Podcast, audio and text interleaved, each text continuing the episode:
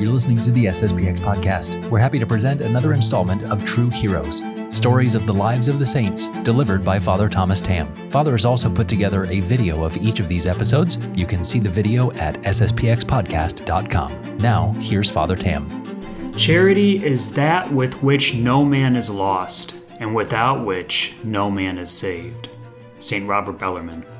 Hello, my friends, and welcome to True Heroes. Today we are going to talk about the Jesuit Saint Robert Bellarmine, who spent his life, as many others did, defending the teachings of the Catholic Church against the fractured Protestant churches. The name Robert comes from the German Rodebert, I think that's right, meaning bright fame. Let us begin his story. Born at Montepulciano in Italy, October 4th, 1542, St. Robert Bellarmine was the third of ten children. His mother, Cinzia Cervini, a niece of Pope Marcellus II, was dedicated to almsgiving, prayer, meditation, fasting, and mortification of the body. When Robert Bellarmine was ordained a priest in 1570, he devoted his energy to the study of church history and the fathers of the church, as well as to scripture, in order to systematize church doctrine against the attacks of the Protestant reformers. Robert entered the newly formed Society of Jesus in 1560 and after his ordination went on to teach at Louvain, where he became famous for his Latin sermons. In 1576, he was appointed to the chair of controversial theology at the Roman College, becoming rector in 1592. He went on to become Provincial of Naples in 1594 and was made a cardinal by Pope Clement VIII on the grounds that, quote, he had not his equal for learning. Unquote. While he occupied apartments in the Vatican, Bellarmine relaxed none of his former austerities. He limited his household expenses to what was barely essential, eating only the food that was available to the poor.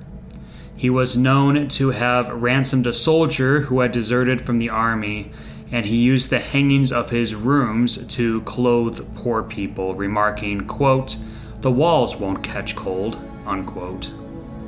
Among many activities, Bellarmine became a theologian to Pope Clement VIII, preparing two catechisms which have had great influence in the Church. This saint was the spiritual father of Saint Aloysius Gonzaga, who had also joined the Jesuit order and was known for his purity and incredible mortification. He ended up dying at a very young age, uh, around 23 years old, of the plague.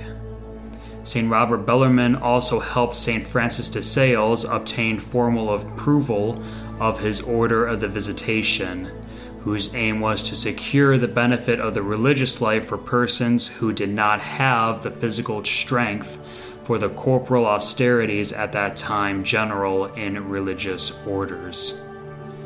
St. Robert Bellarmine has also left us a host of important writings, including works of devotion and instruction. This outstanding scholar and devoted servant of God defended the Apostolic See against the anticlericals in Venice and against the political tenets of James I of England. James I sanctioned harsh measures to control English Catholics. In May 1606, Parliament passed an act which could require any citizen to take an oath of allegiance denying the Pope's authority over the king.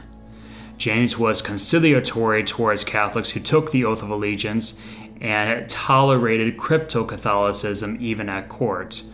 Henry Howard, for example, was a crypto Catholic received back into the Catholic Church in his final months. On ascending the English throne, James suspected that he might need the support of Catholics in England, so he assured the Earl of Northumberland, a prominent sympathizer of the old religion, that he would not persecute, quote, any that will be quiet and give but an outward obedience to the law, unquote. St. Robert Bellarmine composed an exhaustive apologetic work against the prevailing heretics of his day. Uh, apologetic here does not mean that he was sorry. Apologetic simply means defend, to defend something. So it was a work in defense of the faith. Already at this point, Protestants were breaking off and choosing different teachings they want to believe and leaving the others, which is, of course, why they're called heretics. The word heretic comes from the Greek meaning to choose, because a heretic is one who chooses what teachings he wants to believe rather than anything, everything that is revealed by God. St. Robert Bellarmine died on September 17th in 1621. The process for his canonization was begun in 1627, but was delayed until 1930.